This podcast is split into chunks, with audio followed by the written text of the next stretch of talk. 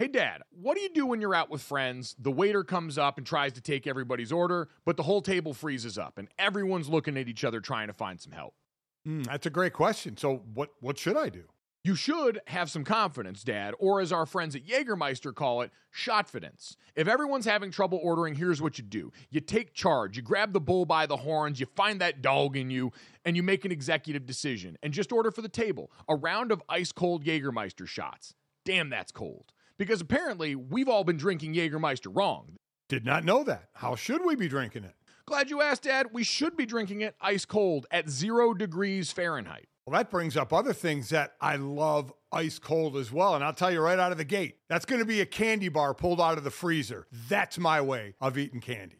Oh, I love it. On the golf course out there, you get to the turn in the middle of the round there, and you get to that little clubhouse there, and they've always got the candy bar options. And I always see they've usually got a little box of them in the freezer, and it always makes it better on a hot day out on the golf course, taking a bite of that cold, cold chocolate and getting ready to go for the rest of my round. It's the same way with Jägermeister. So, wherever you are, if you're hanging out with friends at the bar, call the shots. Cheers with ice cold shots of Jägermeister. Damn, that's cold. And remember to check out Jägermeister at www.draftkingsxjagermeister.com. Remember, drink responsibly. Jägermeister liqueur, 35% alcohol by volume, imported by Mast Jägermeister US, White Plains, New York. Lots of things go better together hockey, food, golf, peanut butter and jelly, Gojo and Golic, Taylor Swift and Travis Kelce. What? But if you really want to take things to the next level, drink some Labatt Blue Lights with your friends and live life to the power of we. Always enjoy responsibly. Beer, Labatt USA, Buffalo, New York. Without the ones like you, who work tirelessly to keep things running, everything would suddenly stop. Hospitals, factories, schools, and power plants, they all depend on you. No matter the weather, emergency, or time of day, you're the ones who get it done. At Grainger, we're here for you with professional grade industrial supplies. Count on real time product availability and fast delivery. Call clickgrainger.com or just stop by. Grainger for the ones who get it done.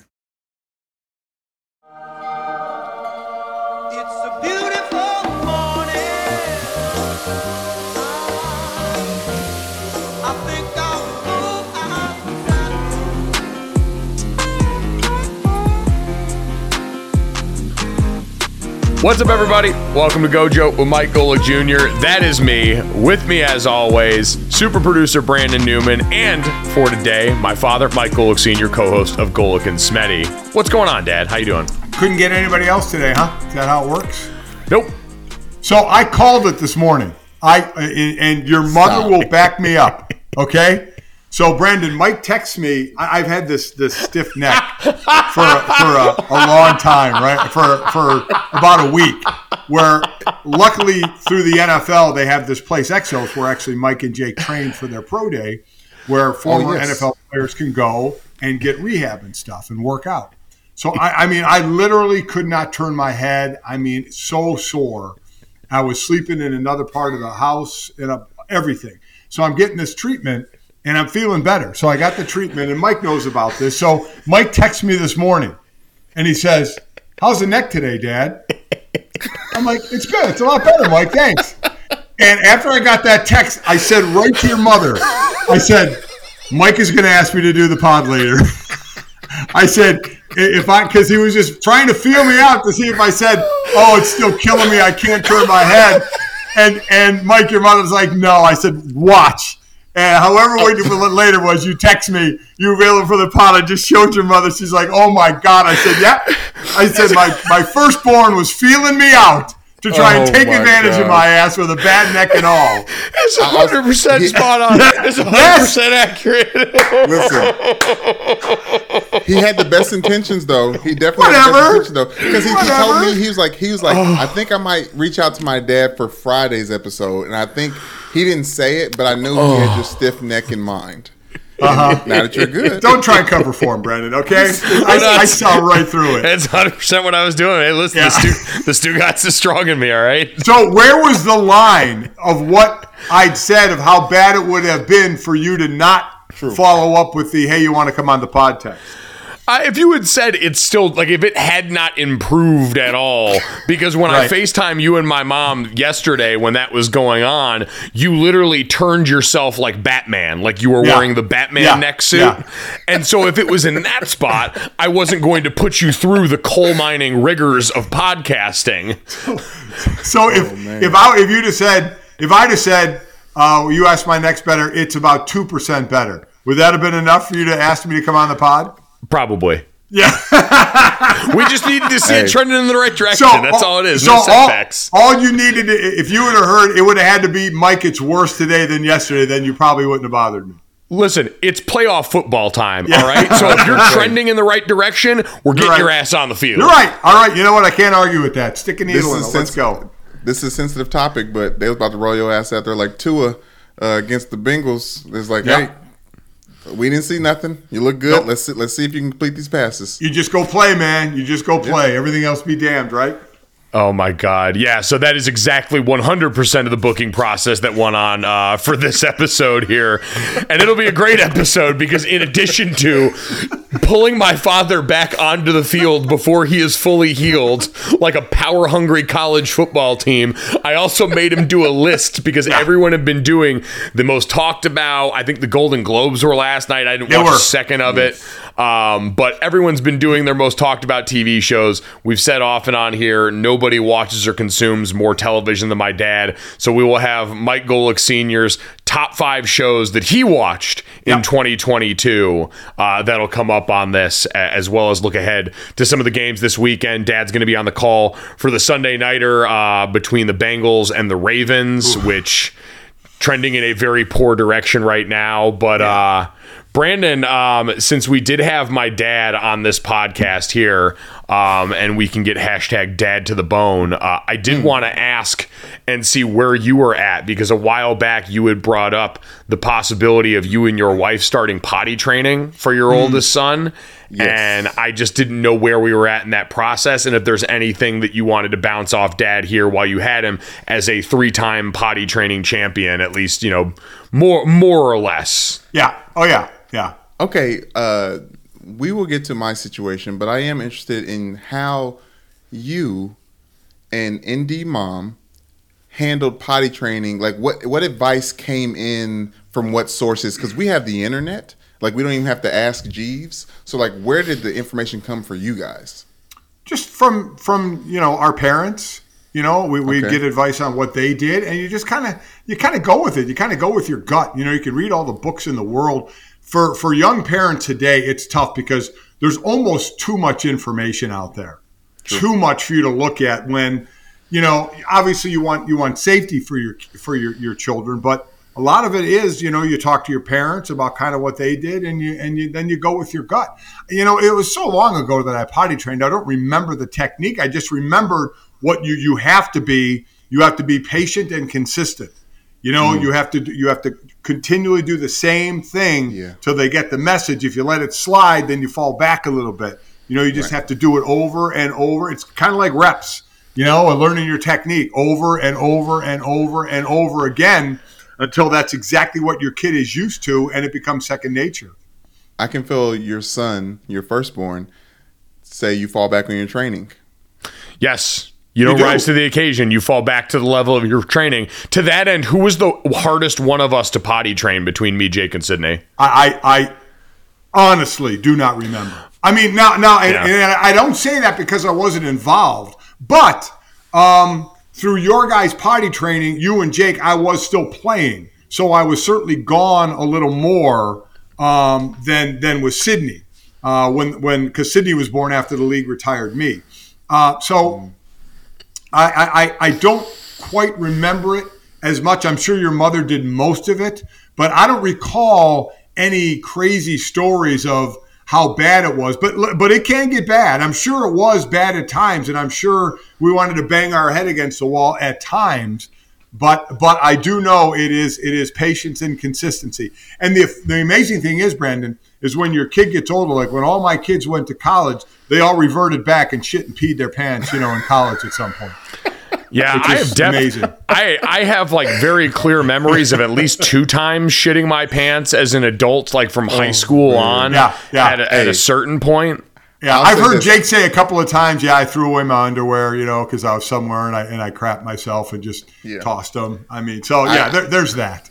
I've I've been at the condo back in the day, and there's some poo happenings in that half bath on the main floor, and I was like, you know what, I'm gonna go back to my dorm. Let me tell you what when when the the two guys, your guys' teammates that bought that and turned it into an Airbnb, I swear your mother and I wanted to bleach and burn the place first. Uh, you know, just to get rid of everything that was in there and then just you know rehab it all Yeah. because Yeah. I, I, I do not. I mean, we know a lot of stuff that went on in there, not but by no means everything, and uh, Well- and I'm sure a lot of people reverted back to their kid days uh, with uh, with with the bathroom issues. But I uh, mean, one of Brandon's friends from Louisville came up and puked and pissed all over the couch. yeah, yeah.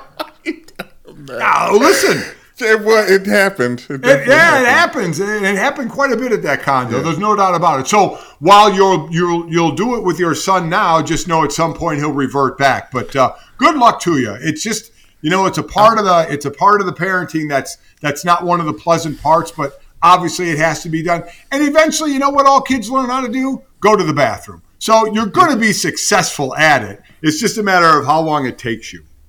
Yeah, I, I I'll say this: we moved to Florida. We're getting him into preschool. He's on the cusp right now. He turns three in March. So sometimes to get into those rooms, you have to be potty trained just to get accepted, right? So there's a whole protocol there. So that's why we were thinking the pressure of doing it or not. We got him in the mini preschool, so he's fine and he's he's getting acclimated. But because potty train has been on the brain, we've been doing diaper off during kind of getting ready for bedtime, right? Right. And that's that thing where Yep. he has to listen to his body, he has to Yep. communicate with us what's going on. And literally the other day, so proud, huge dad, proud dad moment.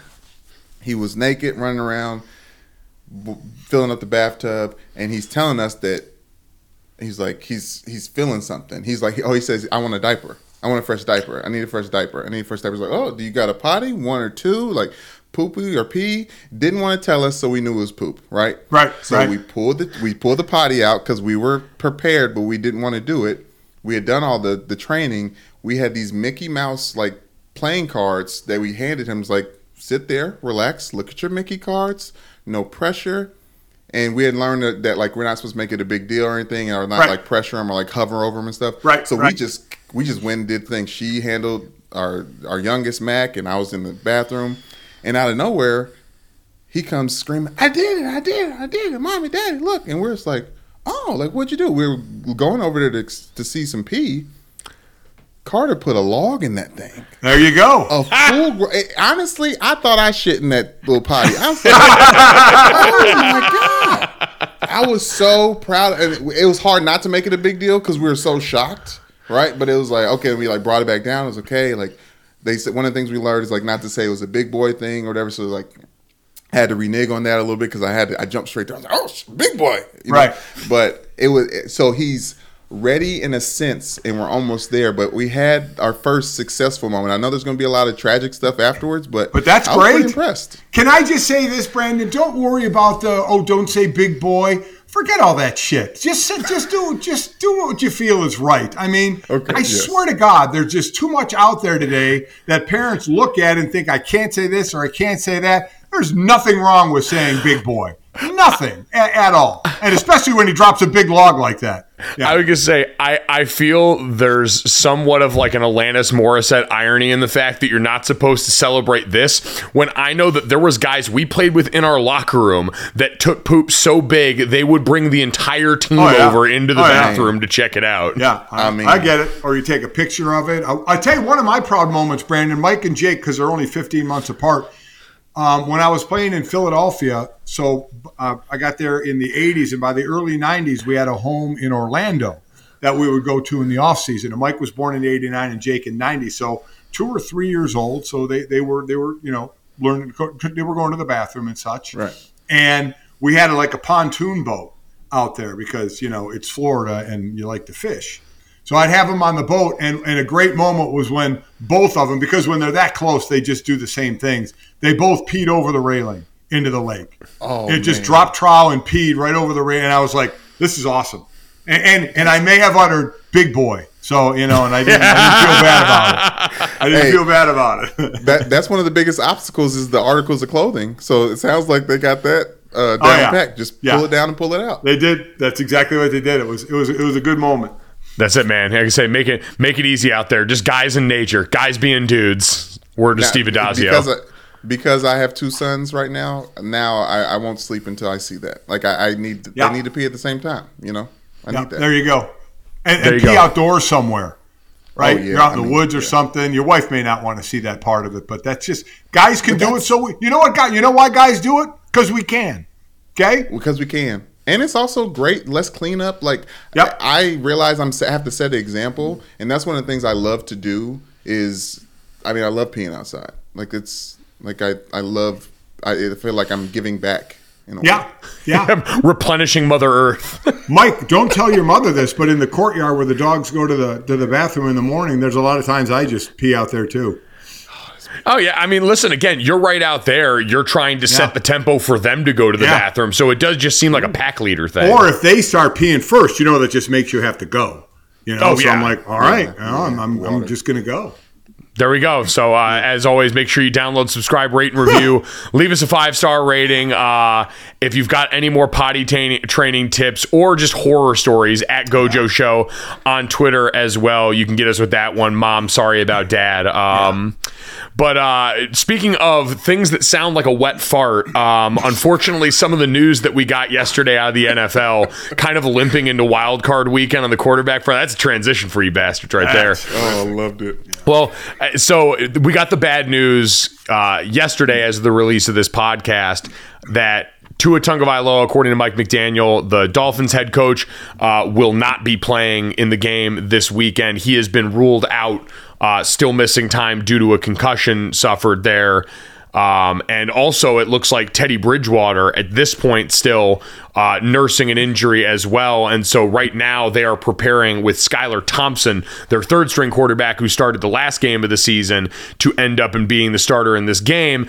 At the same time that the Baltimore Ravens had Lamar Jackson miss his 16th straight practice dealing with a PCL injury that he sustained early in the season. So, uh, Dad, that's the game you'll be calling Sunday night. But in both cases, just a massive bummer because it feels like now, as they're getting set to face the Dolphins, the Buffalo Bills, and the Ravens, the Cincinnati Bengals, two of the teams that we expect to be real contenders in the AFC side, that this is sort of a moot point now that we're walking into games Yeah. that these teams are surely going to get bounced from. You know, and you remember when when Miami went up to Buffalo and they lost on the last second field goal by Buffalo. Tua played in that game, threw for two thirty four and two touchdowns, no interceptions.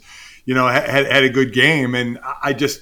I, I don't see it with Skylar Thompson. I just don't. No disrespect to him, but I, I just don't see it happening. And for Baltimore, man, we were talking, Mike. It just the more and more John Harbaugh was asked about Lamar, the, the shorter the answers got. You know, I know he's got to prepare for a game, but it just seems like, you know, is there more? You know, all the people that believe he's sitting because he's hurt, he doesn't want to mess that up, you know, to instead of going on the field, to is he really not ready to play? And eh, now you got to prepare for a playoff game. And here, Tyler Huntley has got has got tendonitis in his shoulder. He didn't even throw at the last practice. So you're looking at Anthony Brown, you know, I remember covering when he transferred from BC to Oregon in the Fiesta Bowl when Oregon played Texas. Uh, and so I I don't know how I, I'm calling that game. I certainly am going to be, you know, unbiased on that game. And but I mean, just looking at the setup, you know how Cincinnati can score points. Going to be very difficult for Baltimore to reciprocate that. So to me, all the pressure falls on the Baltimore defense in this game to try and and hold down Cincinnati as best they can to give their offense a chance. What's uh what's it like being on the rest of that team for something like this? Because we hear all the next man up stuff, but it only goes to a certain point. Both these teams on their third string quarterback. Like you were in Miami when Dan Marino got hurt when you guys Oh. were supposed to be really good. Like what's that do to the rest of the locker room here? Like how realistic can you be and how much do you have to just try and bury your head in the sand and keep going about your work? 1993, we were nine and two after 11 games. We had the best record in the NFL, and by the way, they still didn't sell out in Miami. Just embarrassing. uh, we're in Cleveland, and Marino is in the pocket, nobody around him, and he snaps his Achilles. And we're just like, no way that happened. I, I went through that in Philly in 91 when we thought we had our best team, a great shot at the, at the Super Bowl, and Bryce Paup from Green Bay hit Randall Cunningham in the knee opening game of the season and blew his knee out. We're like, you got to be shitting me that this went on. Um, so yeah, I mean, and, and after that, we did not. Scott Mitchell went into quarterback. Now again, it wasn't all on Scott, but we didn't win another game. We lost the last five of our games, and the last loss was to the Patriots that we needed to win to get in the playoffs, and we didn't. So we didn't even make the playoffs that year. So players will all say the right thing in their individual meeting rooms. They're going to say, "Okay, we got to make up for it." You know, wide receivers, we got to we got to catch anything that's near us. Defense, we have to we have to just stymie that offense, get turnovers. We have to give our offense a chance. So that's what they'll say publicly. That's what they'll say in their meeting rooms. When they go home at night, they may feel a little different. Like, man, we're we're to need the other team to really f up here. You know, to, to help us along. We're going to need we're going to need a Josh Allen red zone turnover, which we've had. We, he's got five of them this year, so it's not like it might not happen. So you're going to need things like that to happen uh, for both Baltimore and Miami. I feel a lot better about the possibility of that for Baltimore, I will say. I think just just I think just because you've got a Buffalo team that I saw too, they're opening up the practice window for Micah Hyde, their safety that's missed most of the season and could get some help there. Obviously, they're going in without Von Miller, but that team is so complete across the board when we talk about rosters in the AFC or has been for majority of the weekend. They gave up a bunch of yards to the Patriots in the round before, but when you go back and look at the week 18 matchup between the Bengals and the Ravens, that was a game where Anthony Brown turned the ball over twice Yep. early in that game. Once getting hit and throwing a bad ball up there, once with a ball that bounced off the receiver's hands was kind of behind him there, but again, to Dad's point with the backup with a third string quarterback, you got to catch that shit. You got to make it work for that guy in that scenario. And that being said, their defense was still able to keep them relatively in that game because of the way they've played Joe Burrow. Joe Burrow's two worst games as a passer, I think by EPA per dropback this year, have been against the Baltimore Ravens. So that group, especially once Roquan Smith came over, has figured some shit out on the other side, playing back, making Burrow take the stuff up underneath. And so if they can do that offensively, they sat J.K. Dobbins in that last week. They sat Right. Mark Andrews that last week. Both those mm-hmm. guys are going to be back on the field. So offensively, I'd imagine that game plan is going to look a lot different because Baltimore went into that game and said, we don't really give a shit about winning this game. We're trying to make sure everyone's healthy for the real one. Yeah, they- they're certainly going to be stocked better on offense, no doubt about it. To to run, especially to run the ball, and then obviously with Andrews. Listen, defensively, they got to get after Burrow. Remember the beginning of the season? I think the first two games, Burrow was sacked like 13 times. You know, he's been sacked seven times, uh, six times, five times, three times. Now they're on an eight-game winning streak right now, and in those eight games, he was sacked 12 times. So Burrow does get hit. Uh, so that that's something the Ravens are going to need to do. They're going to need to pressure him and get him off his point a little bit. But you know, and I'm just looking for re- things to help because bottom line, though, even if he gets off his point, you can heave the ball up because you got three receivers at over two receivers over a thousand, three receivers over 700 yards. I mean, it's crazy that he can just hoist that ball up and let those guys do the work. Well, I, I think it's crazy that he can take those hits and still do the work. Yeah. Like he's he was the most sacked quarterback last year and made it Yep. to the Super Bowl. Like I, I- I'm not afraid of Joe Burrow getting hit, especially not now where he's using his legs to hurt the opposite the opposing team. Like I, I'm I'm terrified of Joe Burrow. Like I, I'm I'm not afraid of the Bengals. I still see them as the lowly Bengals that I grew up with in in the '90s, and just like not really being competitive. Not maybe not '90s, but you know, Corey Dillon was the one bright spot for the Bengals for a very long time. But Joe Burrow is different in a way that Yeah. I don't. I, I can't.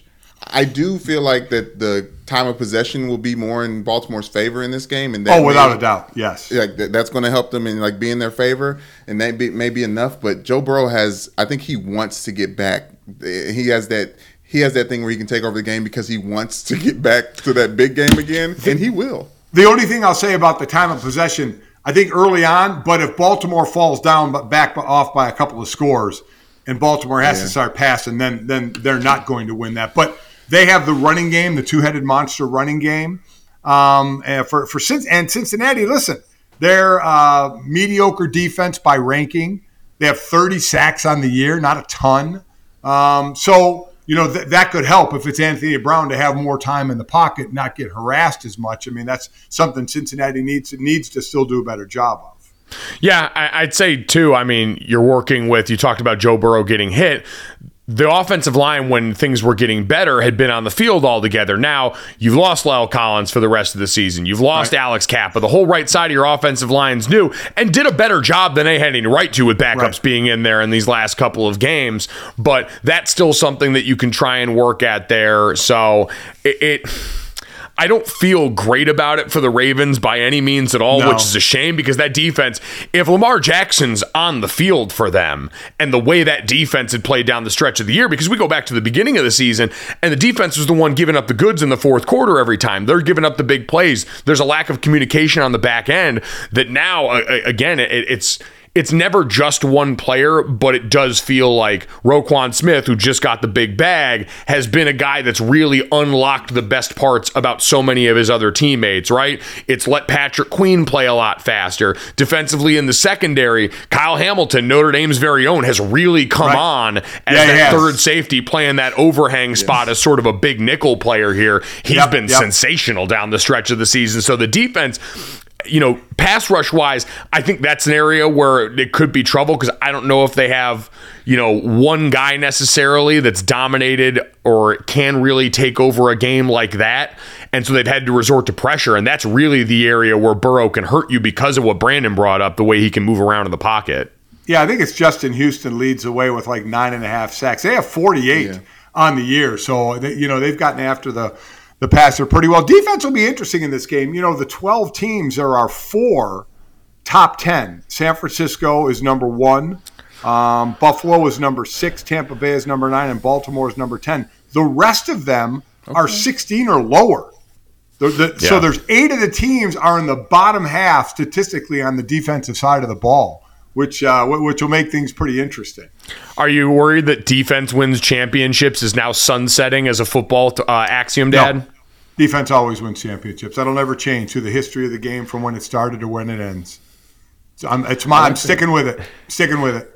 I feel like that means you need to be rooting hard for the 49ers because if the 49ers manage to even get to the Super Bowl, it will be the ultimate testament to defense wins championships. Defense and Kyle Shanahan, who I like Kyle Shanahan as the offensive coordinator to me, and this is no disrespect to Brock Purdy, who has played really well, but Yeah. based on how we've seen that offense continue to shine no matter who's under center, it's like speaking of, you know, potty training your kids, it's like when you're a parent and you put the fake steering wheel on the passenger seat for your kid in the car so they feel like they're driving the car, but in actuality, you're over there operating all the heavy machinery. That's what being a 49ers quarterback feels like.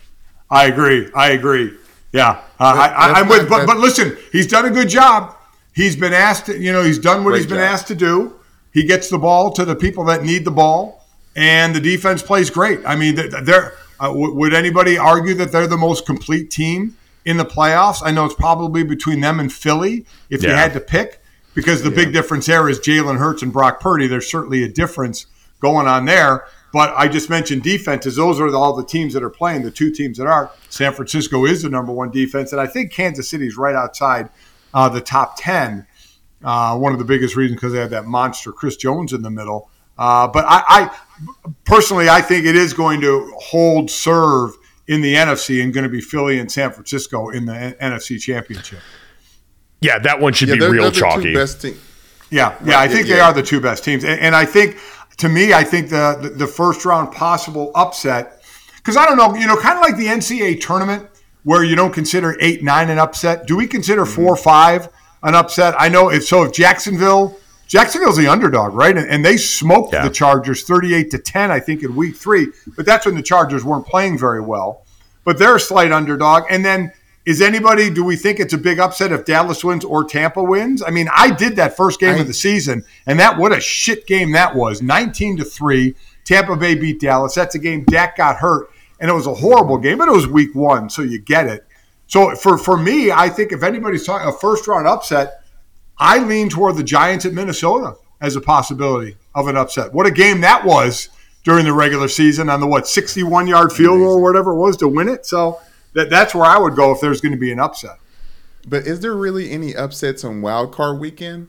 I feel like that's the time where we finally pay attention to a team that's doing something at the right time. Well, a lot of it, quite honestly, is how you're playing at the end of the year. Take the Chargers; they were not playing well early on, and they and they like not as much as Cincy because Cincy is on a roll, but Cincy is doing what they did last year. They're playing their best ball going into the playoffs and getting ready to make that run. But I'm like, my God, the AFC with Kansas City, Buffalo, and Cincinnati, and then the drop off. But the Chargers have been playing well toward the end of the year. Now their Achilles heel is their run defense. It's not very good at all. Um, so you know, if if Etienne can can run the ball on them and they can control it that way, that could be trouble for the Chargers. Yeah, both defenses there. I mean, the run defense Yeah. for them, the secondary for the Jags. Um, Not all good. things, all things that could potentially get lit up there. So, yeah, I, I'm with you as far as the potential for upset in this opening weekend. And honestly, even with the Vikings, that's in seed alone because we know record wise, seed wise, they're up there, but quality of play wise, especially Right. anytime they've seen a quality opponent, it's been a much different story with that team. On the AFC side. I say, that's that's what it, with the Jaguars. I mean, Yeah. they're not playing comp. They're playing great football. They're not playing complimentary football right now. it's they're they're like I think a different story though also to these teams because of the quarterback situation. That's how we judge a lot of these. So having Trevor Lawrence under center, having Justin Herbert under center. uh, That's why I wanted to go back to the Dolphins portion of things because they're the ones that I've really kind of written off with this injury. Right, And uh, Dad, with where Tua sits now, do you think this is like career threatening? Do you think we're talking about him potentially like having to sit down and have that conversation this offseason? I I don't think he will. Um, in all honesty, I think he'll come back and play, but it, it certainly could have monetary uh, implications because early on, was there any doubt he was going to get a contract? You know, right? I mean, early on, he was going to get a contract, and and we didn't think Daniel Jones was going to get a contract. Now flip him. Daniel Jones is going to get paid. And I don't know if Daniel Jones will ever throw 30 touchdowns in a season, but he doesn't turn the ball over and he leads the team well. And now Tua came in with the hip from Alabama and now, you know, got nicked up a little early on and now got his chance. It was playing great. And now with the concussions, I'll tell you what he has, if, if his career is close to being over, is, is a possible lawsuit if Yeah. they can prove the NFL handled it poorly about future earnings of what he could have got. That will be an interesting battle uh, for that. But I, I believe, I believe, yeah, you, we know he's out, and I don't think they're going to win. So we'll have the entire offseason. I do think he's going to come back and play next year. Um, I, I don't think they're going to give him that big deal.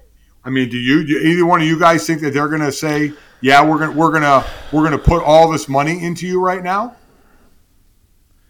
He hasn't been healthy enough for a full season to to warrant giving him that amount of money. As accurate as he is, Tom Brady will tell you you got to be on the field to be effective.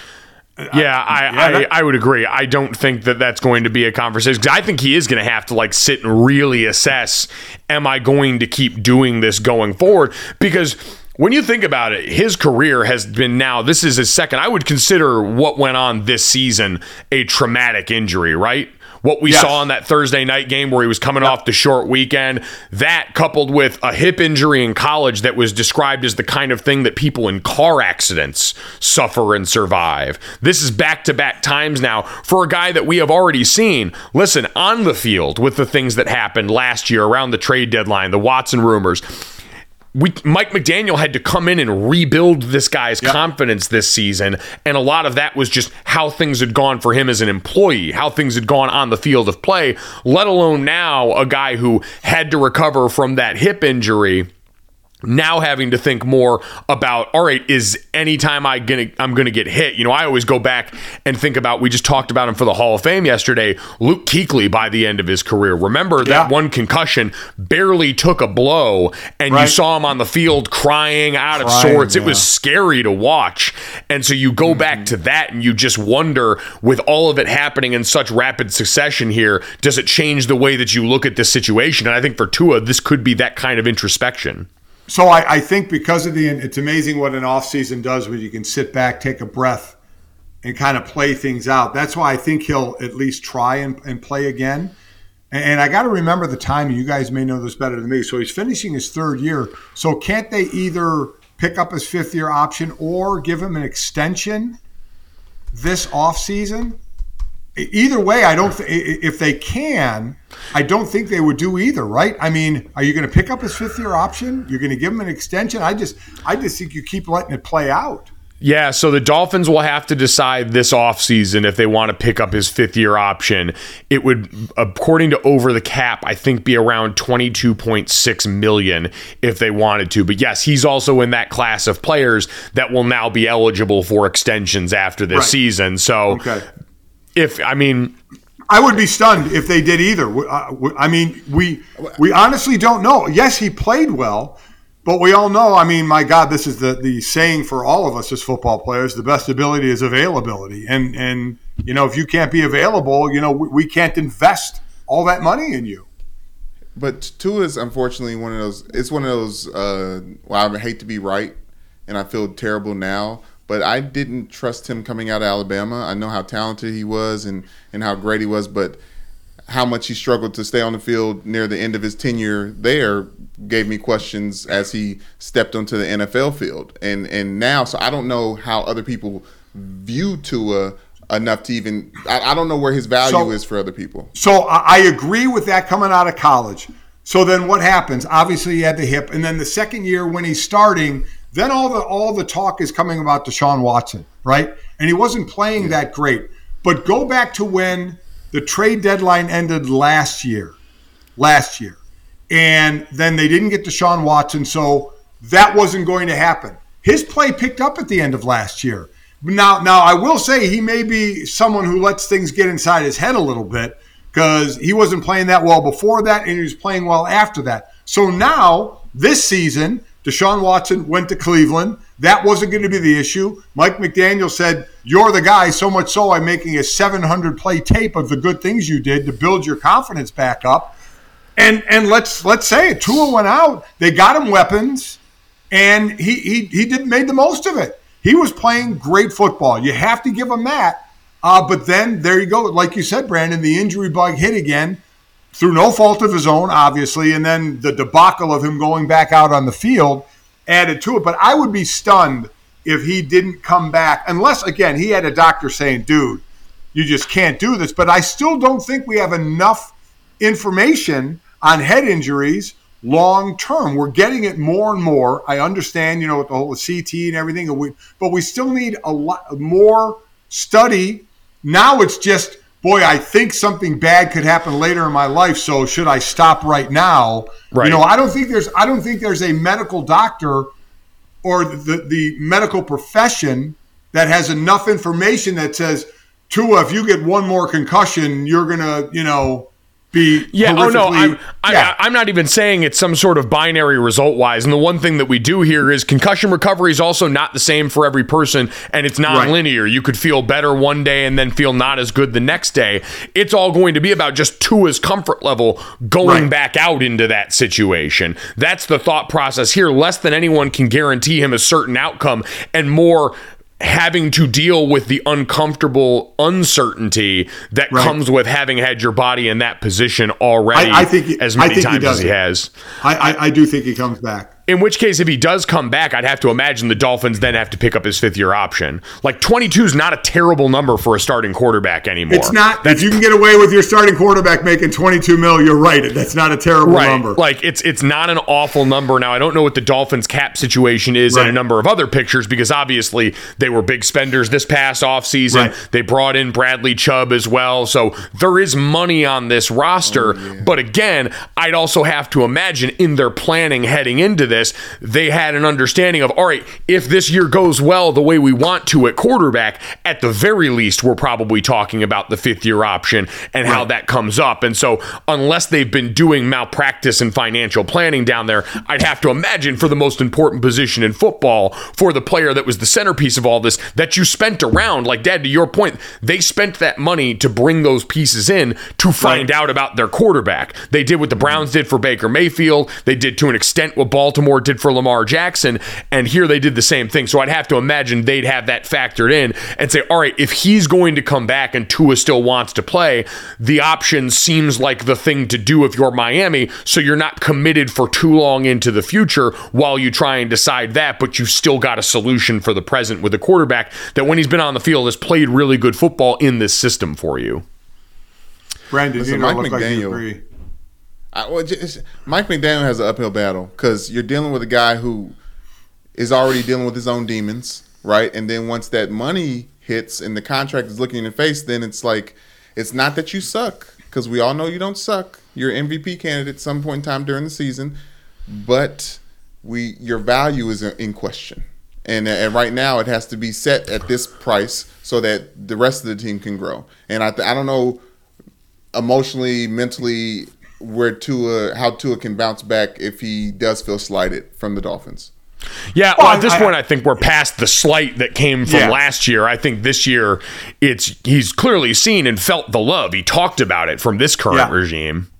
I, I could definitely understand the slight because their the owners publicly are talking about Deshaun Watson and trading for him, or whether publicly or not. We knew he was doing that.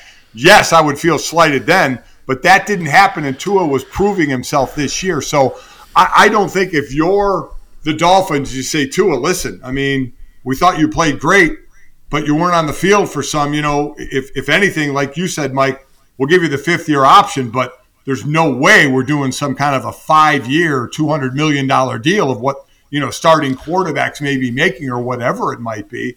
They, I don't, I just didn't, don't think that would be good business pra- practice by any stretch of the imagination.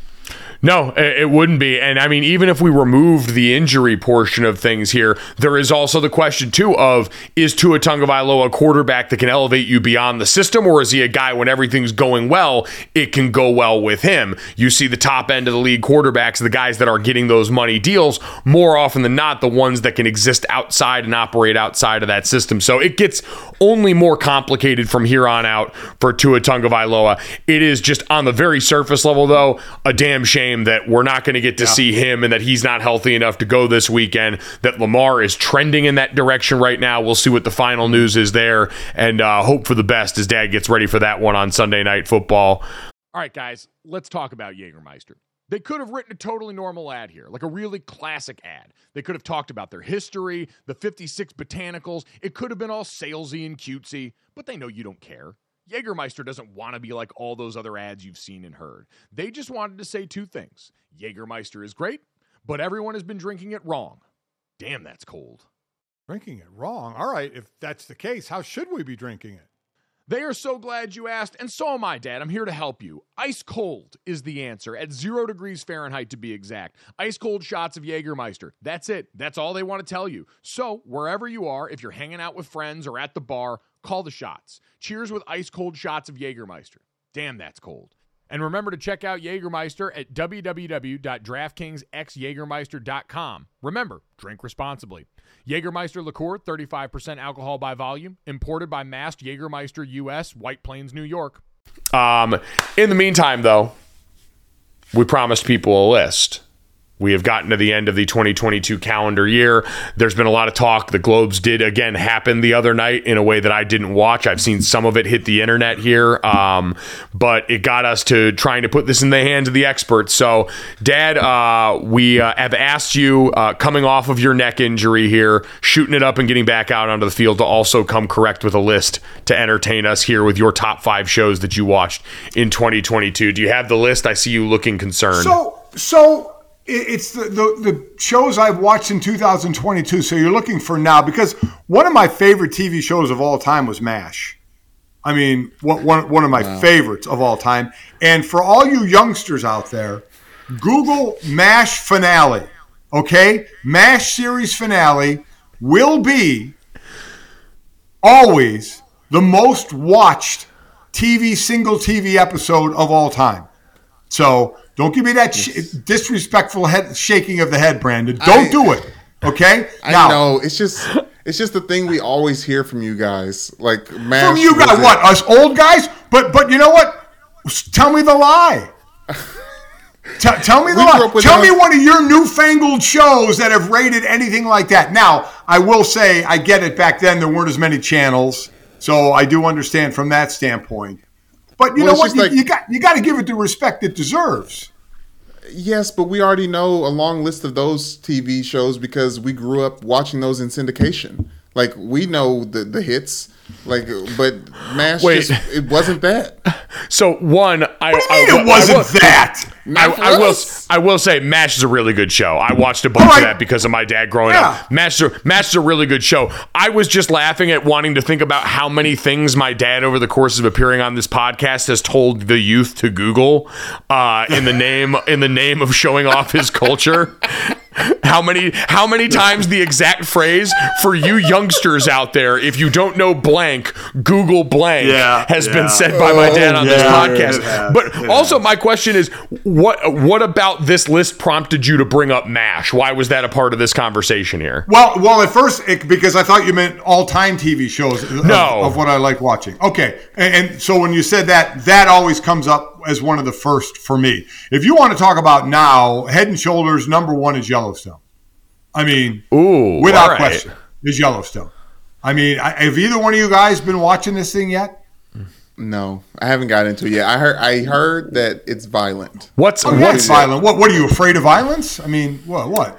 Uh, no, any show that like it, it is very very popular and then and it's like cowboyish and then people are saying you gotta watch this, you gotta watch this, and then you find out that just MFers are getting slain left Now, and right. it- it's not overly. It's not about death and destruction. I mean, it, it. There is some of that, but there is not more violence than drama in this. There's more drama than than violence.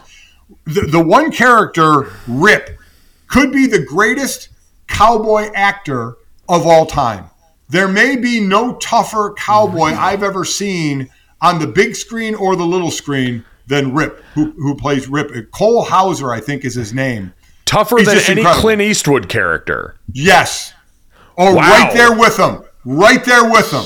this dude Rip. is just a straight up badass. I would be one of those if I were an actor and I was reading the script and this is how tough I got to be.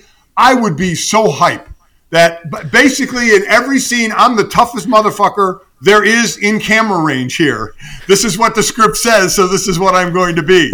Uh, you know, maybe, hopefully, he's, I'm sure he's a nice guy in real life or whatever. That doesn't matter to me. It's what the actor is, and he's unbelievable.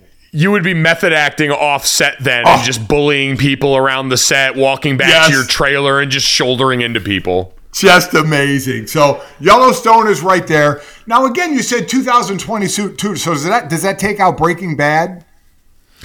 Yes. I mean, in, All in right, theory, okay. yes. I didn't. Okay, all I right. was saying, and you know, I'm like, I was saying, uh, less even shows that were released in 2022 and more shows that you watched personally because again your rate of consumption is Okay. different than most people so It- i it know is, for you you've watched a lot more tv this calendar year than i have I have. I have. Uh, White Lotus, very, very good as well. The second season of that just uh, just finished Thank up. you. Yeah, I, I did like that a lot. Again, uh, this wasn't this year, but Ozark wasn't too long ago. I loved Ozark. Wait, so you're so you're going off the cuff now. What was the list that you had prepared then? What was the list that you had here prepared that you wanted to share? I had I had a few. I had. Yellowstone. I had White Lotus. I had Ozark. I had Breaking Bad. I had Billions, and I Oh, had wow. I had Viking, which was one of the great series I've watched on Netflix. I mean, fucking awesome, History awesome. Channel still printing checks from that one. Yeah, yeah. I, I so those were the ones. I'm sorry that I didn't know. You know, 22 of what I was but watching but now. that, so that, so just, just to be clear for a title wise, that is Mike Golic Senior's top TV shows he's ever watched, top TV shows of all time. What was the? How did you actually like? The, so these were top. T- these were of the shows over the last number of years that I have enjoyed the most. So I've, I like that's why I brought up Mash because growing up I loved it. I still watch it occasionally in syndication, though. As you guys would know, everybody loves Raymond is on my you know Chris and I, my wife and I's you know every night here. But but ones I've watched Yellowstone, I guess being the most recent, and White Lotus as well. So those would would fit into what you guys are talking to now. But I loved Viking. I loved that series. And Ozark, I thought was phenomenal. And then Breaking Bad and Billions uh, were, uh, you know, were, Can were you- great. Can you, Can you answer a question for me Yeah. about Everybody Loves Raymond? Yeah. Why the hell did they make them have kids? I feel like those kids are as important as the spoon on the wall. Yeah, Like, yeah. un- thank I know, I know. Yeah, I know what you're saying. Well, they, they they needed to make them a family. Debra had to be a housewife. She needed to be at home. That was part of the whole shtick. That Ray was the sports writer away. She was at home with the kids, and a reason why, um, you know, Marie came over all the time. You know, to see the grandkids and to see Ray. So they they were, I guess, more props really than anything else. That's uh, hundred percent what they were. They were props. Yeah. That's why I Yeah. remember when you had your top list of TV dads. I think you tried to sneak Raymond Ray Romano in there. I did, and, and I he wasn't a good dad. You're right, because you're right. well, we, we don't know if he's a good dad because we never Yeah. see the freaking kids. No, I mean, in in the times you see the kids or there needs to be parenting, Ray doesn't do it. So he actually was not a very good TV dad. So to be honest with you guys, when you say 2022, I'm not going to lie. I haven't found many shows that I've loved. I've watched them because, you know, in flying and traveling, I usually get all my work done for my games before I head out. So that's kind of like a thing in me. I got to have it done. So I have free time and I'll usually download movies or TV shows. And you guys are talking about TV shows. I haven't really, and I've tried with with a few, like the rookie or the recruit or a few others, and I just they're okay. You know, they're just Did you- okay. Did you watch Severance, the Apple TV Plus show that everybody was gaga over this year? No. Severance? Okay. Okay, I got to try that. All right, there we go. So you didn't get that one. And then where were you at on House of the Dragon as someone who is a Game of Thrones watcher? So- that the prequel that showed up this fall. So here's the thing about Game of Thrones and, and House House of Dragon. uh, House of the Dragon is that what? It, Yes. yeah, I like them, but I there's almost I almost have to watch too hard. Uh, if that to understand all the the houses and the families and the everything and. I don't care that much about that. I want to see dragons. I want to see killings. I want to see that kind of shit. So there, there's I, I, I always I find myself too much. Okay, wait, who do they belong to? Wait, who are they part of? What's at the house of? A little too much because Mike, I know you deep dive stuff, you know, and I don't deep dive. I watch, and when it's over, I go to the next thing. So there, there's no deep dive for me. So I like them. I don't love them. I'll watch them, but they won't be in my in my favorite list. I, I will say I do have the tendency to do what our good friend Katie Nolan once said on this podcast, which was turn recess into homework.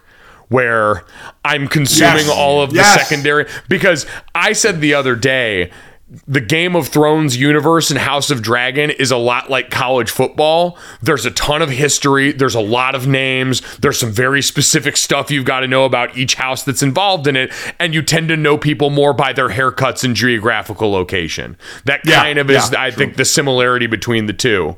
So I- I, I love- understand that. Katie is a th- that's why I love her. She's a thousand percent right. You turn recess into homework. I, I I will never be accused of that. I will always like to turn homework into recess. I will always like to go the other way. I'm just looking at Severance real quick, and I have to ask this because Paramount Plus, like with Yellowstone, I can't download. You can't down. Remember, HBO used to be like that. Oh, HBO Max you used to not be able to download. Now you can. Can you download like Apple Plus TV? Can you download I those? don't. Because that's what I normally do. I download these for my for my plane flights.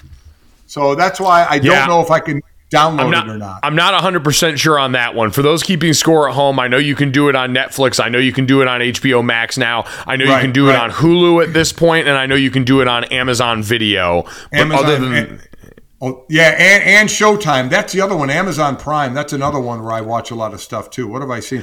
Oh, I just watched. I like it. Uh, Tom Clancy's Jack Ryan. it's a good I, one. I, I do like that. It's it's really it was a jarring thing for me to try and have to look at John Krasinski in that I way. know, now. the first guy, time he takes off his shirt and there's like scars and abs, and we're supposed to believe that he's Yeah. been this decorated service member after Yeah. seeing him as fucking Jim Halpert in the office. I was- know. I, I give him credit for trying to overcome that because outside of you know outside of Steve Carell, there have not been a lot of people from The Office that have been able to trans- transcend their character on that show. You're right. You're right. It is tough to make the transition, but but I do like that series. So I, I just finished that season as well. Again, I liked it. I didn't I didn't love it. If you're the one I loved is Yellowstone. That that's by far and away. I really enjoyed White Lotus. I, I think they do a really good job with it. I do like it a lot. But Yellowstone, without a doubt, is is number one for me. But I'm, I'm going to check out Severance for sure now. to the point of well, Severance is only in one season. That's great. I know Yellowstone I- is in its fifth season. I Yeah. already know I'm going to get so many texts with questions about Severance from from from my dad. I I know going oh, into this, there's like this is a coin flip where you may enjoy it, and then there's going to be a couple episodes in there where you text me like, "What Oh, the fuck is going on?" here?" Really? Yes. Really? Mm. Yes. They yeah, and they say it starts slow, but it has like the like Charlotte was on yesterday. She says the best finale she's seen in, in, in years, maybe of all time. Really? Okay. Yes, I I didn't have the heart to say that I disagreed, but uh, that was that was that was Charlotte's assertion yesterday, and I'm a coward, so I'll say it now that I actually was left wanting a little bit at the finale of that show. All right, I- I'm, I'm looking at it now and I'm doing it. I, I think you can download. I'm downloading as as we speak. So hopefully uh, that, that that works out. Well, speaking of the recess to homework, that's why I like these limited series a Yes. little bit. Like I I really enjoy the little bite size. Like shouts out to Mike White, not the Jets, the writer and director of, of White Lotus. Yes. but he's he got cleared for a third season, and I'm I'm bought in. It's like it's like I don't even care anymore. Like if, if there's a formula, you know what I mean? It's like it's if your if your favorite TV show, it, it's almost if Mash wasn't just in the in uh, uh, wherever the wing where all the people were hurt. It's like if it if it went, you know, what I mean, if if those characters went back home, not just the spinoff, but like Right. the same beats. I'm watching a limited series right now called Kaleidoscope. It's about the. It's the one where you you can start anywhere on it and Yes. What was your first episode? What color? Oh God, I don't. Um, was it might have been green? I'm not positive. I'm not positive because I've been flying through it. I only have like one and a half episodes left, but yeah. So you've seen it? No, I just know that everyone's first episode is a different color. Yes, yes. It, it's pretty good. I mean, it's the whole obviously the planning of this monster seven billion dollar heist they're talking about. I won't say anymore. love a good love a good heist movie or series. Without love a good heist. I, I actually watched one on Netflix. It was actually called The Heist. It was same thing. It was a limited series, and uh, and, and uh, it was pretty cool too. So Red jumpsuits, right? Yeah, yes, exactly, and, and the and the masks. Yeah, yeah. Uh-huh. Yeah.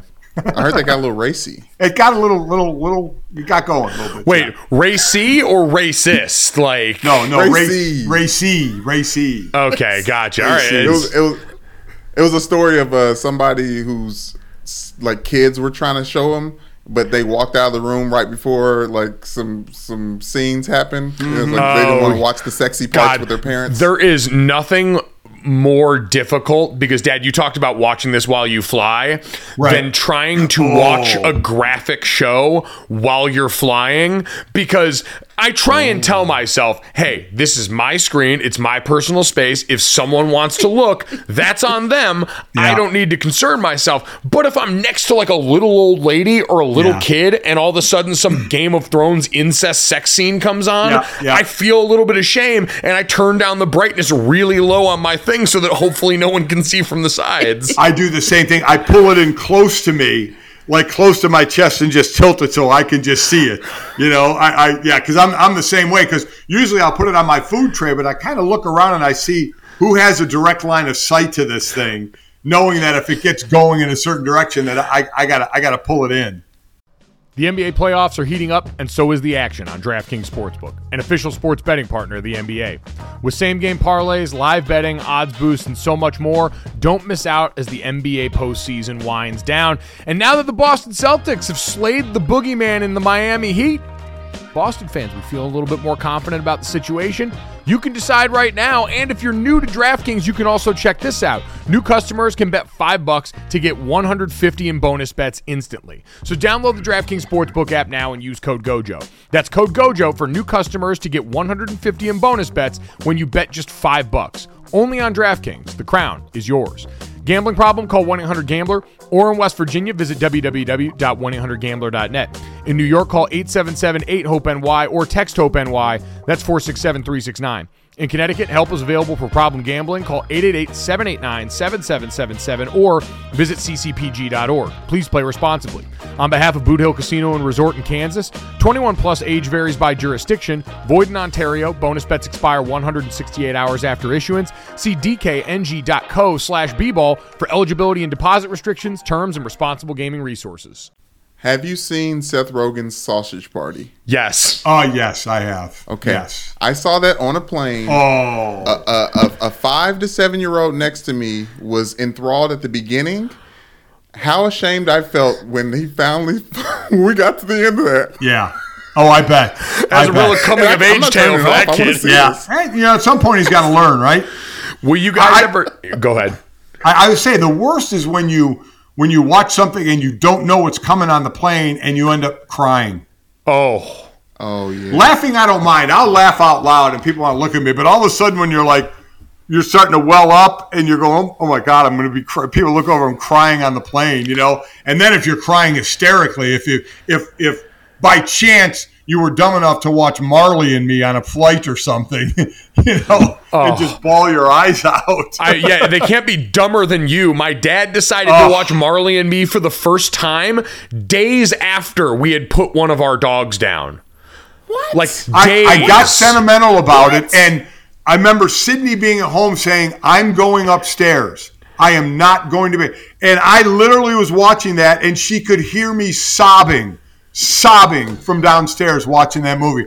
I, I was the same way. I, I- at one point during, I'm like, "What the hell am I doing?" But I had to keep going. I had to keep watching it, and it was horrific. I cried so hard, so hard.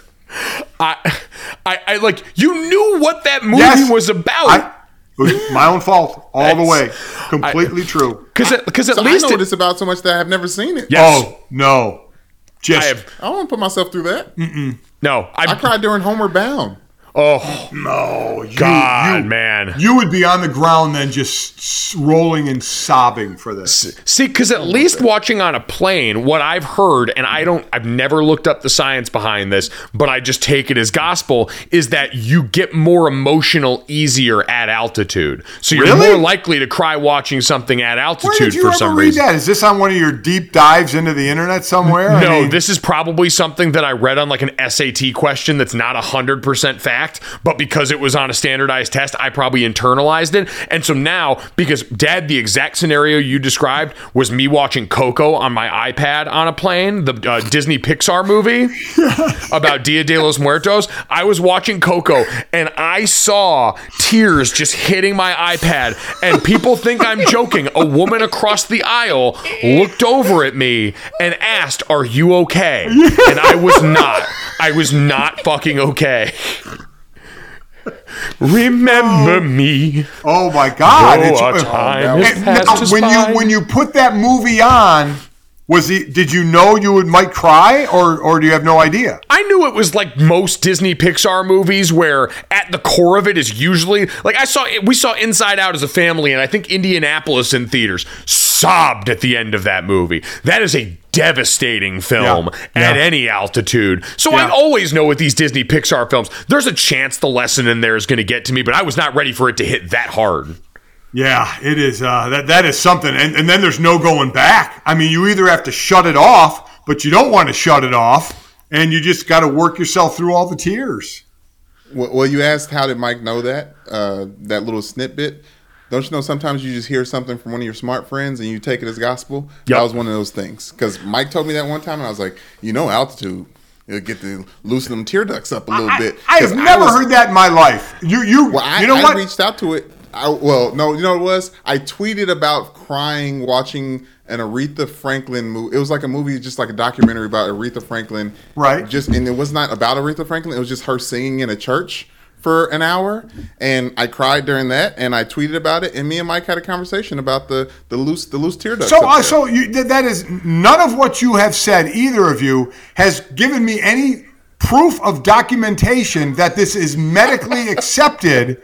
That in higher altitude, your tear ducts loosen, as you put it, Brandon. I'm going to need. Mike Golic Jr. said it. Gojo. That doesn't know mean where shit. you are? Okay, that doesn't mean a thing.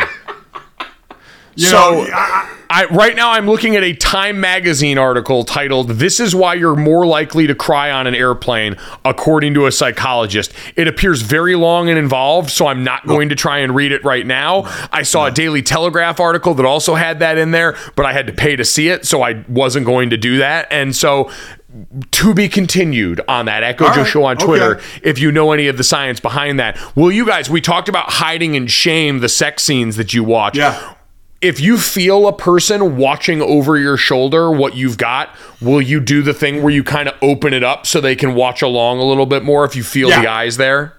Yeah, I, I definitely will. I've done that when I've been, been able to get a game on my iPad or something. Oh, and, the and to have people watch. Yeah, yeah, but I, I definitely will. Yeah, if someone wants, if someone wants to watch, I'll let them watch. I have no problem. with it. The problem is they can't hear it. So Yeah, but I mean, I, I, put the subtitles that. on on a lot of things that I'm watching because it's, you know I've got the noise canceling headphones, but I love subtitles on anything I'm watching. do you really? I'm the Yes. opposite. I hate subtitles. I get rid of them all the time, all the time. Even when a, even when a movie's in French, I just try and understand it in French. It's just you just hope that part of your brain just clicks Yeah. in magically.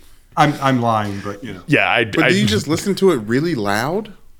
Like I can't. I feel like I need the the, the, words. the, to Mike, you gave me these these these headphones that the noise cancellation I hear just fine. I have zero issue. If they're regular, like if I had these had these little earbuds that I have in now, I wouldn't be able to hear it as well. Those noise canceling, they work. I can hear perfectly fine. makes all the difference in the world there. Yep. If you're traveling regularly enough, treat yourself if you're able to Yep. with something like that because I promise it'll improve the experience tenfold there. Absolutely right. That is my dad's sort of list of some of the shows that he has enjoyed most in 2022. If you disagree with anything that was said there at Gojo Show on Twitter, So- uh, so where you can feel free to do so. Just so it, it this is what Mike texted me, Brandon. You tell me what I should infer from this. Can't wait. Do you think you could cobble together a list of your four or five favorite TV shows? Oh, you watched this year. Shit. All right, I didn't see that. But no, no, no, no, no. I think no, no. I think in there is you're out, Mister. that I watched this year. It doesn't. Yes. Well, I mean, So if you watch an episode of MASH at any point this year, that it can then I watched technically- it. It's Yeah. exactly, exactly. right. Yeah. Exactly. I- you didn't say 2022 or or like you know you didn't do the 2022 2023 thing. Yeah. Yeah. I, I do think I have a little bit of an out there because the first thing I thought do. of was MASH, quite honestly. My old ass thought of MASH. All roads lead back to MASH. Google it, does. kids. It does. Google, You it, you rat bastards. 50 million people watched the, ser- the uh, series finale. One of the Oh, greatest my- finales ever. Oh my Do you know God. what Rolling just- Stones? So I, it made me go through and look at like a list of top TV shows of all time. Rolling Yes, Rolling Stones top 100. Sopranos they have is number one. Yeah. I never watched Sopranos ever. Never watched. it. I didn't You, either. never, you haven't seen it? I've never, never- seen I've that never or The seen it. Wire. Nope. Now The Wire I saw that was number four, I think, and I really liked it. I didn't like the list because Mash was number 25, but you know. You know, it was number they did 30. Have you guys ever seen, speaking of, of, of characters from like Seinfeld, Louis, Louis, uh, Louis. Oh, um, Julia, Dreyfus- Julia, Julia Louis, Louis Julia Dreyfus. Louis Dreyfus. Drive. Veep was like number 13. I love how It's we one of- all just barf that name. Julia- Julia, Julia, Julia Louis Dreyfus. Julie Ju- Louise no, Dreyfus. it's Julia. It's it's Julia Louis Dreyfus. It's not Is it the, Julia you know, Gulia? Julia. Hi, I'm Louise. Mrs. Julia Gulia. It is. It is Julia Louis Dreyfus. Yes. no, you Julia don't pronounce Gulia. the S. You don't. No, It's like Illinois. It's Julia Louis. Dreyfus. Yeah. Yeah. Have you not seen Sopranos and your firstborn was born in New Jersey? I, I know. I never never saw it. Veep But I is an did- incredible show. Going quickly to Julia is Veep was a great show. She was great in that show. Yeah. I- Incredible. Yeah. That's a Samuel L. Jackson master class of curse words strewn Yeah. together by all the characters Agreed. on that show. Absolutely agreed. Really, really good. Yeah. All right. I'm sorry if I screwed your list up, but I thought it led to some pretty good uh, watching conversation. I, I we, we got exactly where we needed to go, exactly how we needed to get there, and just it's a good reminder. All roads lead back to Mash. All roads on this podcast lead to this question, though. As we round this thing out with three quick stories, at the Oh, end of the day. Brandon, do you know what time it is? Yes. And this is special for you and your family. And the conversation we just had. Come on, fucking play. Like a well-oiled machine. There's a story of a lovely lady who was bringing up three very lovely girls All of them had hair of gold. like their mother, The the youngest, youngest one, one in in curls. curls. Here's a story of a man named Brady who was busy with three boys of his own. They were four men living all together, yet they were all alone. Till the one day when the lady met this fellow, and they knew that it was much more than a hunch, that this group would somehow form a family. That's the way they all became the Brady Bunch. This, that, and the third. This, that, and the third. That's the That's way. the way we became the Brady Bunch. Oh, let me tell you, Brandon. Uh, my wife listens to this pod all the time. She is going to be ecstatic when that was by far her favorite show of all time. And not for nothing, a very progressive show for its time about a blended family on television. Sure has, sure is. Yeah, until you read the backstory of who was hoeing with who on that show. Yeah, no, yeah, yeah.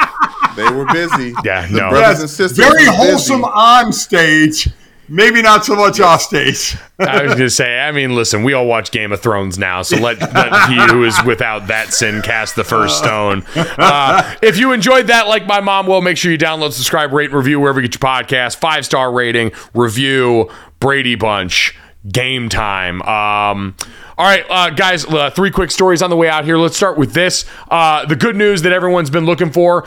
He spent nine days in two hospitals, but after all of that ordeal, Buffalo Bills safety Damar Hamlin was discharged from Buffalo General Medical Center uh, and Gates Vascular Institute. The team announced on Wednesday. So, uh, not sure if he's going to be in a position or a state to be at the game this weekend, but the fact that he's out of the hospital back home can be visited and seen now by more of his teammates, more of the people in that building after all this. Best news of the week. Awesome stuff. And I'm sure a huge mental lift for this Bills team that's been dealing with hell watching their teammate go through worse. Could you imagine if he walked down that field Oh. this weekend?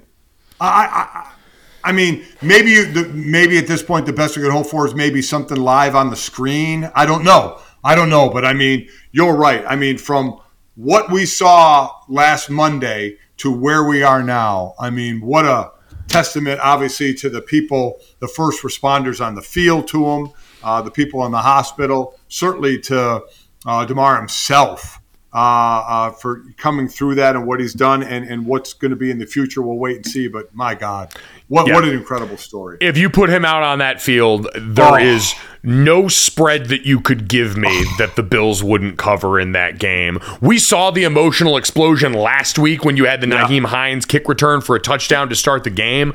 But if those guys now get to see and reach out and be around that guy, I think it just takes away so much more of that mental strain when there was so much uncertainty about that and you were just fresh off seeing that. And to see him okay now on the other side, I can't imagine what that's doing for those oh, guys. God, incredible. I, I feel bad like fantasizing about the football in this instance, but when it comes to the playoffs, I I mentioned this on the sweat. I mean, the Bills were already a great football team. Right. They have an edge when it comes to stories walking into this thing. There's no doubt about it. So, oh, con- congratulations to Damar. So happy that he gets to be out for this. Whatever his choice is for the game, whatever that is, Right. I'm sure that whole Bills family and his family are just happy to feel a lot more whole right now going into this. Speaking of families, let's get to that. Um, it was announced that four-time major champion and former world number one Naomi Osaka is pregnant and she's going to miss the entire 2023 season. She tweeted that life's so short, I don't take moments for granted, and every day's a new blessing. And I have so much more to look forward to in the future. For my kid to be able to come and watch one of my matches and tell someone that's my mom. Uh, talked about what she's looking forward to in 2023 with this, but congratulations to her. That's you know awesome. Obviously, Naomi Osaka's had a career that has been a lot different than the way it started here. Very public and very open about mental health, the things that she's talked about relative relative to the sport, but very cool that she gets to be a mom right now. And I think in a world post, you know, I, there have been a lot of other people that have come before, and women who have been pregnant and then come back and been professional athletes. It's certainly been well documented. But in this sport, I'm sure for Naomi Osaka to have just watched Serena Williams do this exact thing can make her feel pretty good about the prospect of being able to do this and then still come back and be a tennis player on the other side. Listen, I have no idea where her tennis career is going to go. That's been that's been uh, such a puzzle. But I know I can say as a parent, there is nothing in the world like being a parent. So when you when you have that kid and, and, and the feeling that you have, so congrats for her to that. I hope it's an incredible experience for her. I'll, I'll take the other side of it. I'm, I'm definitely happy for her. Happy for her, uh, the father of her child as well, Cordae. He's a popular rapper, young guy, very talented. Um, excited to, that they're you know solidifying their union in this way uh, with the DNA. But for young parents, I know my I know money like kind of can grease the wheels. It just I just I don't wish it on anyone. It's so fucking hard. Like you don't it's wish so parenthood hard. on anyone? No, not young parents. Like I really don't. Like I don't. Like I love my- how Michelle Brandon tells said, me, like "I'm when I take friends. the other side of this, the other side of parenting." yes, so, bro. Oh I, my God. Michelle's telling me like our friends are married or are like are pregnant or expecting like weddings that we've been to, and I'm I just I'm like oh man. Like she was like, no, they're they're excited. I was like, oh, they are. Oh, okay. like we, like we are not at that age where like there was a point in time i think when we were in college especially or you're like 21 where there is that conversation where you hear someone's pregnant and you're like was that on purpose are they are we happy about this Right, at our right, big yes. age now if you're doing that you're likely pretty thrilled about it and you're likely at some point in the process in a place where you can do that i'd imagine Yeah, I, I told my wife. I told my wife yesterday. I said I've always wanted to have children. I'm very glad I have my children with you. Uh, that was the plan. But at no point in time did I think this was going to be fun or I was going to enjoy this process. And that's she was like, so you don't you don't like love like you didn't. I'm like, oh, you want me to make you sad? Like the shit is terrible. Like it's bad. It's, You want- you guys like I I like being good at my job. Like I was so much better at my job before I had kids. Like not even just the talking part here, but like everything else. Like it's it's bad. Oh my god Bad. all right. Like Uh, let me just say things I wasn't expecting to hear when I jumped on this pod today. Brandon, Wow. Bra- just the lead The up of. Brandon saying, "I'll take the other side on this one." I was like, the other side of what? Parenting? I was gonna I say, mean, how are you about to skip Bayless this pregnancy announcement between two happy people? Oh people? my I'm happy for her. I'm happy for So, him. so, but, but it sounds people. like it sounds like you really want to scream, "Don't do it! Don't do I it, reconsider. Read some literature on the subject. bro!" Oh my Anyway, god! so oh, that's wow. More, hey, more celebrity babies, the more happy you know everyone. Everyone's obsessed with the Royals and stuff. Whatever. So I'm gonna back away from this one slowly, so your wife Yep. knows that I had no place or no part in co-signing this conversation. And I'm Yep. gonna finish this off with the third. Since we talked a lot about TV today, figured this would be a cool one to end on. Yesterday, Netflix announced and revealed the trailer for its upcoming PGA Tour docu series called Full Swing, and announced the premiere date of February 15th. It's an eight-episode series that's going to debut. It's going to showcase PGA players going through the season, behind the scenes stuff. Um, it's going to include Justin Thomas. Uh, Jordan Spieth are both featured in the trailer as well. I think also Rory McIlroy, uh, Collin Morikawa, Justin Thomas, Scottie Scheffler, Brooks Kepler, Koepka are all other names that appeared in the trailer. But essentially trying to take the Drive to Survive model that Formula One used with Netflix and do that to another sport in the PGA that we know had a bit of a wild 2022. The LIV Golf people showed up. So, Dad, starting with you, is this something as someone who's consumed Drive to Survive? Is this something that interests you? Um, I'm not sure because I'm trying to think. Drive to Survive, you could see it because it's a dangerous job and, and only two two drivers to a team and then that kind of competition. What's the drama going to be here? What what where are we? Where I- I'm trying to. live. I would imagine I mean, Live. maybe yeah, live. That's going to be one part of it. That's not going to be all eight episodes. I'm trying to. There's going to be no danger involved. There's like no safety, you know, issues involved. Like when you're watching football and people get hurt, or or you know, driving where people can get in crashes. And we saw on Drive to Survive in the lower racing uh, thing, the, the guy that got killed, and so there's none of worry of that if anybody get hit by an Aaron fucking golf ball or something. So I, I I don't know where the drama will come from. That's my only. I'll, I'll watch it, but I'm not. I'm not sure about it. Yeah, well, because it's interesting because even within Formula One, like I'd say for Drive to Survive, you get some of the action of the race, but even that sort of spliced together, and it's still more about the stress of communication on race day. Right, and it's right, really right. in that show, I always said obviously the violence at the center of it, the potential for danger that exists in auto racing in general is a part of that. But then it was the wealth porn too, right? It's the lifestyle Yes. stuff. I'm sure Yes. that's going to be a shell a sell here.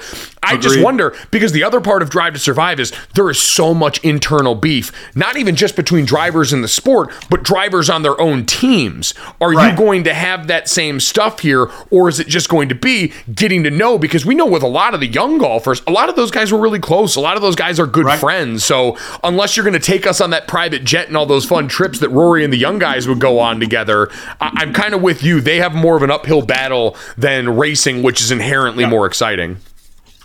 Well, also, the opposite of Drive to Survive, people love golf already. Like, I don't know what the ratings were for the last golf event, but you're dealing with a, a sport and a, and, a, and a subject matter that people are already bought into. For example, I just started watching Coach Prime on Amazon Prime, the, the documentary about uh, Deion Sanders, and I know everything they you know they, they kind of jump around like documentaries do uh, especially television ones but or episodic ones but i already know everything that happened at jackson state but i'm still kind of enthralled in the story. Like it kind of starts with him in, in colorado. So Oh, with the golf i imagine i'm not someone who consumes golf documentaries outside of tiger woods but i imagine people will be interested But Brandon, I think that's the point is they're not doing this for people that already like golf. Yeah. They wanna the thing grab with new Drive people. to Survive was that got new fans, that got American fans into the sport, and I'm sure the PGA is thinking this could be their avenue to someone like you who's not really a fan of golf and say, how can we make you interested? I agree because Drive to Survive worked perfectly for me. Someone who wasn't really into Formula One, like like Ben, my, my son-in-law, he loves Formula One. He would get up on Sunday mornings and watch it all the time. And I was like, what, you know? And then who I do, you know, uh, go look at Smetty with Je- Jess Smetana. She loves Formula One. She has a pod now about Formula One, and that got me more interested. And they were the ones that told me about Drive to Survive, and it got me more and more interested to now know all the characters when I watch the, the races. Well, I already know all the characters in golf, so I'm I'm again. I'll just say I'm just wondering what I'm going. Now it's always good to go behind the scenes in some things, but I'm not sure what we get out of this. Yeah, I think it's an uphill battle because some of the stuff in there, like you said, you don't have the draw of big, fast, and loud. I will be curious to see if it can flesh out more personality even behind some of these golfers because we get a fair amount, but I think that's the whole thing is finding a way to storytell these guys, build up the characters a little bit more so that now all of a sudden maybe the stuff means more and maybe it means in a different light when it comes to. I'm going to check it out and try it and we'll see. Yeah, yeah. Try and give it an opportunity and see what happens. But again, full swing on Netflix premieres on February 15th. Eight episodes, some of the biggest names in the PGA Tour. We will see how that goes. This has been a very television filled episode of Golic and Wingo. If you enjoyed it, make sure go Golic and Wingo. Look at Holy Wingo. How did Make I sure you do leave that in there, Brandon. Yeah, sure you leave that in man. How did I pull that one out of my ass? Did you have do you have a flashback? I think so. You know what it Yeah. is? I you- work. I look like work. Trey? I have some of the old Golic and Wingo shirts that I use as workout shirts now, and I Right. did laundry for the first time in a while today, and was folding that up and had it on the brain again immediately after that. That is Good to, know, wild. good to know you haven't forgot about the show that you were on for three years. Well done. I can say it still sits in the back of my mind there, as does this podcast, uh, which you should download, subscribe, rate, and review, leave a five star rating for, and watch like you would watch a television show on YouTube in the DraftKings YouTube channel underneath the Gojo of Mike Golic Jr. playlist. You can also check out the Golic and Smetty playlist on there. Check them out. They had Ryan Nanni on this week, who is on his quest to appear on as many podcasts as possible. Thanks so much. We'll talk to you guys tomorrow. Golic and Wingo. Boom. Money in the Bank.